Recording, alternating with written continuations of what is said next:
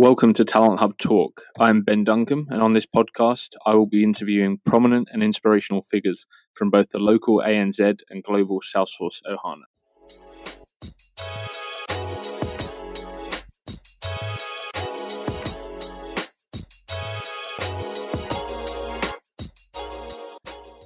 In today's episode, I am joined by Daryl Moon. Daryl is an experienced Salesforce professional and the owner and course developer for Certify CRM, a platform that many of our audience will have used before. Through the episode, we heard more about Daryl's background, what he did before Salesforce, and how he found his way into the Salesforce ecosystem. And then we really delve into the world of flows, which is an area or a product or tool that Daryl is very passionate about. And he shares some insight around the power of flows, why some people are concerned or scared or daunted by flows, and potentially why some developers may see them as a threat or may talk a little bit badly about them sometimes. And Daryl shares some insight around how companies can start preparing for utilizing flows and moving away from process builder and workflows. So a really interesting episode with Daryl. He has a really interesting background actually, and it's great to see how he found his way into Salesforce and has really made a career in this space. If you haven't checked out his platform, Certify CRM, please do. There's lots of great content on there. And yeah, hopefully you enjoy this episode. If you do, please do subscribe for future episodes that are coming through. Daryl, thank you so much for joining us. Oh, welcome, Ben. I've got some interesting questions in store for you. And the first one I think is going to be an interesting response because I'm interested in hearing about your background before you got into the world of Salesforce. So, what, what did your career look like before you'd even heard of Salesforce? Well, depends how far back you want to go. as far as you're willing to share. Oh, look, I uh, graduated from uni in late 79 with a teaching diploma and my career was heading for primary teaching. But at the time, there was a shortage of teachers in Victoria sometime before that, actually, when I was going through high school. And they imported a whole lot of teachers from overseas, from the US and UK and so on. So teaching was seen as a pretty lucrative career and a good option to get into. But of course, by the time the teaching colleges ramped up and you know, three years later had their first sort of batch of graduates, those positions had been filled and, and there wasn't much in the way of vacancies around. So there was actually an oversupply. So there were, there were very few jobs available in Victoria. So I resigned myself to working in dad's soft drink factory for a bit longer on the production line and driving and deliveries and stuff like that. And then I thought, oh, to hell with this. This is no future for me. and the competition from the big soft drink manufacturers, you know, the Cokes and the Pepsis was pretty hefty. And dad really didn't want me to take over the family business. So I decided to put in application for every state in Australia and jagged one in Northern Territory. So I headed off to the Northern Territory and was the uh, teacher in charge of a one teacher school at a little place called Point Stuart, which is halfway out the Arnhem Highway towards Kakadu. No way. So one, you were the only teacher in the school. Yeah. How many? Yeah. How many students? Fifteen. Nice. No support. You were just uh, in the the deep end. Thrown right in the deep end. It was funny because a colleague and I, when we were going through Teachers College, decided that to hell with this being classroom teachers. We were just going to be principals from day one. So I was, and he was as well. He ended up down in Daly River in the Northern Territory as a teacher in charge of one teacher school down there as well. So we both achieved our goal on the first job. Yeah, nice. And how, how long did you stick with teaching? So five years. So I spent about a year and a half out there on the station property and then moved into Darwin into a, a, a, brand new school that was built there and was doing a lot of senior sort of teacher responsibilities and I wanted to put my hand up for eligibility for promotion and my principal gave me this condescending sort of look and said oh look young fella you know you're not old enough to be promoted. And I thought, hmm, that's interesting. You're a service that, you know, exemplifies the skill, you know, promotion on merit and stuff like that. And this guy who's very influential in my future is telling me that I'm not old enough and that it's actually got nothing to do with skill and ability. So, about the same time, I saw an IT job come up, still with the education department. And so I jumped at that and moved into IT in a big project that was uh, deploying computers out to all of our high schools and primary schools to manage the administration side of things. So I was there for uh, about 15 years. Some of that included TAFE as well, and sort of moved up from IT support and a bit of development work and some training to IT management, project management, until uh, in 2000, the education department decided that outsourcing was a great idea and that that outsources all to the state government computer centre who had no idea about education, no idea really about what they were doing. And we all saw that as a bit of a disaster waiting to happen and seemed like to me a good time to bail out. And so I uh, took a holiday, travelled all around Australia and back to Victoria and uh, landed a job down there teaching at TAFE. So I was falling sort of back on my teaching skills with TAFE, teaching computer systems engineers, young engineers. So that was great. You know, it was a combination of putting my teaching skills and uh, IT skills into practice. When did uh, Salesforce come into the picture, and uh, and was it like love at first sight? Did you know this was going to be your your career for the foreseeable? Yeah. After that, I well, actually right at the end of that, I had an opportunity. A colleague of mine who was working at TAFE got an offer to return to Vanuatu in the South Pacific to uh, do some teacher training. But he said, Look, I can't go. I've got kids in year 12. You know, I, I can't spend six weeks away at this critical time. And I said, Vanuatu, where's that? And he goes, Oh, you better have a look in the map and find it. I said, I'll do it. I said, Where is it?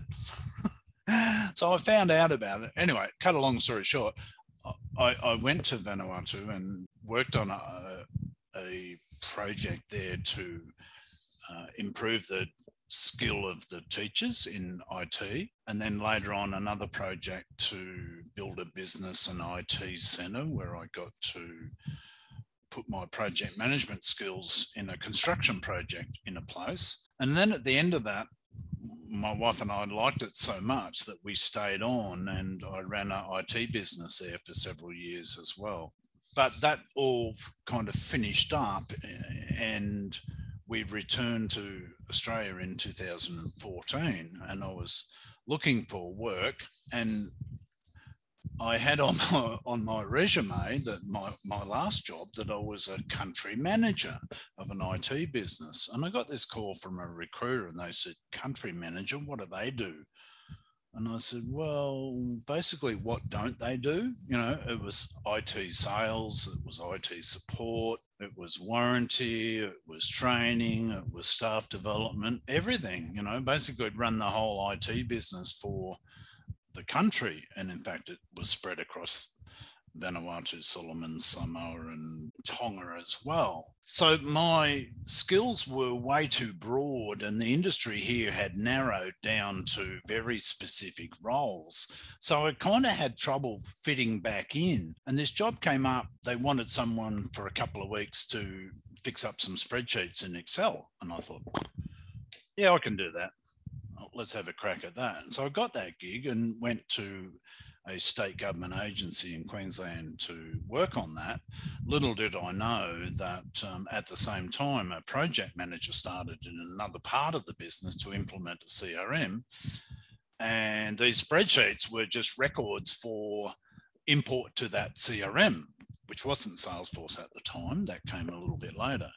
So yeah, I spent a couple of weeks getting all these records ready, and then uh, met the new project manager and ended up on her team and implementing a CRM. And short time later, we switched to Salesforce because the other product really wasn't ready. It was a bit of vaporware and not what we needed. So yeah, accidentally fell into that um, Salesforce admin role. Was that that? I mean, that's crazy, right? It's uh, like had you just turned away that Excel role because it was beneath your skill set, like where you, you don't know where you'd be today, right? You you may never have come across Salesforce. Absolutely, no idea. Yeah, I had written an article about cloud computing because when I was in Vanuatu, I used to write some articles for the local newspaper there. And looking back at one of them, yeah, there was one about cloud computing, and you know the logos and and a sentence or so mention of Salesforce was in there, but that's about all I knew of Salesforce at the time. So you become the admin, and did you then kind of see that as as an obvious career path? Like, was it clear that you could make a build a, a an ongoing career out of this platform, or um, did you kind of just uh, see how it went?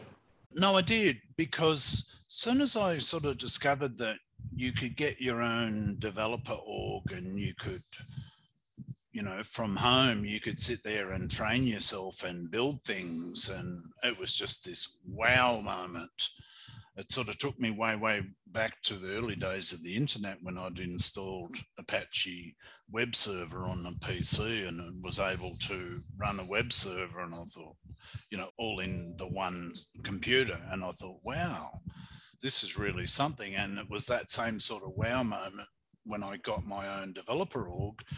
Not long after that, Trailhead was announced, and that gave us a good resource for training materials and I'd been to some user group meetings and sort of met some people who were just starting off or who were, you know, a little bit further ahead of me in their journey and done some training. And I thought, wow, very supportive user environment. And, you know, I've got access to the product.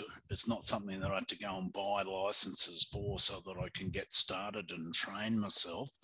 And I thought, you know, and it's cloud based, you can access it from anywhere. I just thought this is just the greatest thing. And I'd done a lot of work on databases and a little bit of software development and a lot of networking and stuff like that. And I thought, oh, thank goodness, I don't have to do any of that stuff anymore. You know, all the networking stuff, all the installing software and configuring this and configuring database and database connections and middleware forget all that. Someone else takes care of that. You can just jump in and build stuff. It's awesome.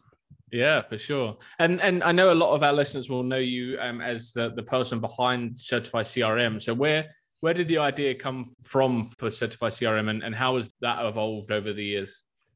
Yeah, well, it started off with my need in that new role to get certified to basically for, for two reasons. One, obviously, I wasn't in a permanent role in that in that role, and I thought, well, that will help me if there's something else comes up later on. But also, I wanted to know what the hell I was doing and and do it properly. So I went to my project manager and I said, "Oh, look, I found this great course in Salesforce. It's a week long." Um, and it costs four thousand dollars. Can you know? Can the budget stretch to that? And I think her comment was along the lines of, "Oh, that's our whole department's training budget for a year. That ain't going to happen." I thought, "Oh, okay." so I had to think about it, and I thought, well, there's some good online resources that I've found. I found some YouTube videos. There's some help and training documents. There's some Trailhead. And when I was at TAFE, I actually implemented an online environment. And I thought, okay. And I went back to my project manager and I said, well, what if I self study and prepare myself? Would you give me a couple hours a week to do that? And will you pay the $200 if I pass the exam? She said, yeah, sure. So we agreed upon that. And I just went off and continued to find all these resources and started building out my own admin course and just kept adding things and writing quiz questions for myself. And I found that if I left them, you know, for a few weeks, I'd forget what the answers were anyway, and I could test myself. And that and that worked really well. And it kind of grew from that. So I got to the stage where I got my certification in the admin, and I thought, gee, I've spent a lot of time and effort on that. That would be really helpful for other people. And I put out a message on LinkedIn or, or Twitter or somewhere. And anyway, cut a long story short, we're now very close to 10,000 students, and we've got four or five paying courses and a few free courses. And uh, yeah, pretty much consumes all my free time. But it's good because while I'm developing courses, I'm always sort of thinking, oh, gee, I could use that component at work, or I'm researching a new product or a new feature, and I can use that in my day job, and it uh, it sort of trickles across to uh, the course and vice versa. So there's a lot of intermixing between those. Yeah, you're not wasting your time doing it, right? You're upskilling at the same time as upskilling others. Yeah, exactly, exactly. Yeah. Yeah, and, nice. And if you're going to teach somebody, you've really got to know the product inside out. And, yeah. And you've got to be able to think about it from their perspective as well. So you've got to introduce it and you know cover off the basics before you sort of move on to the more advanced stuff. Yeah, hundred percent. And I know one thing that has got you excited and, and is of, of particular interest to you at the moment is flows or are flows. Why is that? I think finally I've got the power to be able to change things that I don't like. So there's always features, you know, when you buy a package software, even though Salesforce is very configurable, there's always things that don't quite fit or don't quite work the way your users would like them to do. And what I've discovered with Flow is that you've got so much power to be able to change those things. So you can create an automation that simplifies something that is really complex for the end user and make it really simple. It might just be a matter of click a button and I'll go off and do a whole lot of hard work in the end of it behind the scenes, and then they see the, the result. So, yeah, being able to change the user interface, particularly with those screen flows, and be able to automate and simplify things for the end users to make their life easier because I'm someone that is quite daunted by flows, and I know other people are because you know I, I look at it and I I just it, it, for me looking at like a process builder or a workflow was so much easier to kind of get my head around. And I know there are people out in the same camp that that feel the same way, but then you also have developers out there that give flows a hard time. Why do you think that is? Why are they daunting to some and and then to others they're kind of seen as something that you know maybe is said to be doing more than it should or, or you know not as good as, as writing a line of code? Yeah look i definitely agree when i started flow. It was a pretty steep learning curve. So if, if you've never done any programming before and you don't understand things like variables and record collections and things like that it's tough to get started and that's exactly the reason why I developed the Learning Salesforce Flow course to get people take them gently through that and then all the way through that course we actually build out some simple flows. So there's about 23 or 24 flows that we build throughout that course building on the concept that was introduced each way along. When we're talking about developers I kind of have this bit of an argument with them from time to time, in that they seem to think that flow is not enterprise ready, it's not robust enough, it's, you know, it doesn't have this or it doesn't have that. But however, a lot of the time, what we need to build is something that's quick and easy and good enough to get the job done. Um, a lot of the flows that I build, you know, it might be used by half a dozen users and they do a task that takes them a couple of minutes. We're not talking about massive enterprise applications that need to process thousands and thousands of records. So we don't need to build, you know, an Apex trigger and a test class for something that's really simple, that's just going to update a record and, you know, maybe put a date on the record when it's moved to the closed stage or something like that. You know, we need to save the skills of the developers for doing those really resource intensive tasks where there's a lot of records to process or some really complex logic yeah, it's a bit of a battle that I, th- I, think we'll have until the cows come home about you know where flow is appropriate and where Apex is appropriate. But uh, look, I, I, would suggest that some of them probably feel a bit threatened too, in that you know, you, as you would have seen, Ben, a lot of jobs advertising, you know, they need a developer because they've got to build some automations and they've got to create some record types and some page layouts and some dashboards and stuff. Well that's what we as admins do all day, every day. We don't need developers for that. And uh, yeah. hey, we don't cost as much either. That's true. It's true. But you you agree that there is still a place for Apex. It's not like Flow are taking over, and for every use case, like you said, higher data volumes, you know, and um, really complex logic. There is still a place for Apex, and that's not going away. Absolutely. Yeah. Yeah. It certainly yeah. is a place for that. You know, if you're in a large enterprise and you're dealing with, you know, hundreds of thousands of records, and you need a, a, you know a daily job that's going to generate invoices or something like that and it's got to read a million records and look up a whole bunch of other records and merge and do this and do that then yeah that's a job for apex. But if you're simply wanting to send out a reminder to your opportunity owners once a week to you know update their uh, close dates on their opportunities and you want to run a little schedule flow to do that then perfectly fine. Yeah, sure, sure. So I, I know a lot of companies out there are going to need to start thinking about you know what they're doing with their old workflows and process builder, and um, I think I, it's workflows that are being retired, right? And process builder as oh, both. well.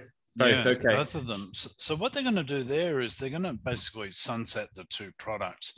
There is no more development on either workflow or process builder, and that was announced about six months ago.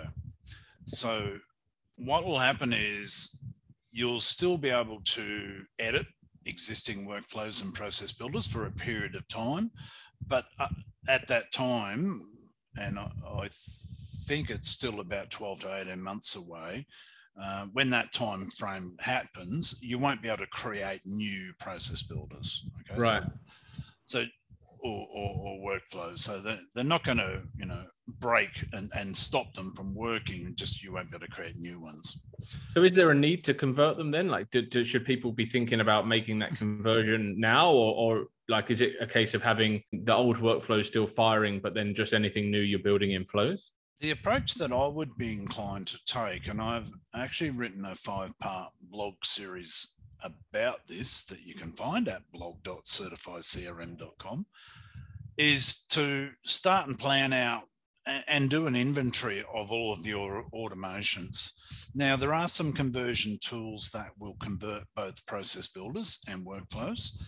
But before you even start doing that, you got to remember a lot of these workflows and process builders have been around for four or five years, however long your org's been in existence and it may well be that they're no longer required or um, they could be improved or you know you might be able to merge several of them together. So while there are, will, will be and, and well there is now an official salesforce tool to convert the workflows coming out in the next release. And unofficial sf.com have one that will do both process builders and workflows I think the first thing is to have a close look and, and see whether or not you still need them. And maybe it's time to re engineer and redesign them and build them out in flow rather than just lift and shift every, you know, all your old rubbish into flow. Have a critical look and see whether or not they're really needed and still meeting the business needs it's interesting because there'll be a lot of companies out there that don't have an admin or don't like you know there might be a small customer of salesforce with a couple of users and they might have had a workflow built for them you know several years ago yeah. and i wonder if there's a market for people just doing that conversion and, and building something in flow not not bringing a big consulting firm to do it but just like some retained work or just like a, a short contract just to fix these things up and, and make sure it's fit for purpose yeah yeah certainly would be yeah. Hmm. So someone that that is um, new to flows, like I said, it, it, and and you agreed it can be daunting. What are some of the easy steps people can take? Obviously, your your course, the Certify CRM course around flows, but what are some really obvious kind of basics that people should be thinking about? Some of the uh, record updates are, are quite simple. So, if for example you wanted to update an opportunity record when it closes and maybe set I don't know, the close date or set some other field. So record triggered flows are quite simple. That's a good place to start. And, and they basically pretty much mirror the workflow rules. There's some great content on Trailhead as well, which is a good place to get started on flow. Mm-hmm. But yeah, by all means, you know, get a developer org and jump in there and just make a start. It's, it's not that hard. The learning curve is a bit steep at the start, but once you once you get to that aha moment, you'll realize that wow, now I know what everybody's excited by. I can do this, this, this, and this. Yeah. Yeah, no. And, I, have noticed more recently as well, you've been involved and engaged in some other initiatives outside of your own business of Certify CRM, and you know, collaborating with some other things like Salesforce Ben. I think you you, you do some work with, and I, I know the guys in uh, Bradley Rice and his crew in the US. So so what what do you most enjoy about that kind of collaboration with other businesses and and helping people on their journey? Well, if I remember back to when I first went to the Salesforce user group meeting in Brisbane and how helpful people were, and I was in there as a as a newbie and knew nothing, and this guy was talking about lightning as if it was some you know wonderful magical thing, and sort of had the audience captivated, and he gave us a demo of some parts and yeah, the whole Ohana was very accommodating and very helpful. And so I'm just basically trying to, you know, pay back some of that help and assistance that I was given and hoping that, you know, can pass that on to help somebody get else get started in their career because I think it's a, a, a fantastic career opportunity. Yeah, for sure. And I, I speak to some of the people that have come through Talent Stacker. And, and what I love about that particular business is the enthusiasm that people have. Oh, they're just mad. Yeah, absolutely. They're just so gung ho. And, you know, like Bradley advertises, you know, 60 grand salary US in six months. And like he's got like 80, 90% hit rate and and yeah. most of most of you know the, the few that don't make it make it short time afterwards or you know some big life event has occurred that's prevented them from continuing the study or you know meeting that deadline so he's got really good results and I think he's got good results because he's really honed in on that community aspect, getting them all helping each other. But they go way beyond just the training. So I basically deliver through Certify CRM. You know, here's a training course, go work on it at your own pace. It's cheap, you know, it's easy going, you got lifetime access, but but that's it. Whereas what Bradley does obviously costs a whole lot more than that, but he does the whole package. So he does LinkedIn training, helps them get their LinkedIn presence up to scratch. He does interview preparation. They work on a project together. He helps get them volunteer placements and so forth. So he's doing the whole package. And I think that's why it is so extremely successful. Mm-hmm. Yeah, I agree. I think there's a lot more now that goes into finding a job than just developing your skills. I think you know, yeah. not when I say skills, not just your your Salesforce skills. Like you could be the best Salesforce developer in the world, but if no one knows where to find you, or you know, if you can't show your work and showcase and have confidence in your work, then people won't won't know it. So I think yeah, what they do around that kind of profile building and, and confidence building as well is really important. So so yeah, absolutely. Look, Sorry, there are a lot of those developers and admins out there. Um, even I know in Brisbane alone that you just never see on social media. You know, like I, I've worked with some great developers and great admins, and they just quietly go about their business and yeah. uh, you never hear from them or see you know you never see anything online about what they're doing you know they're doing great things because well, we used to be able to catch up on a regular basis, and we haven't done that for a while. But yeah. So one one on final question I have, like, how important is learning flows? Because like I, I, spoke to someone who was looking to to build a career in Salesforce, and I asked them, well, like, what are you really focusing on at the moment, and uh, how are you differentiating yourself? And their response was that they're really trying to nail down reports and dashboards.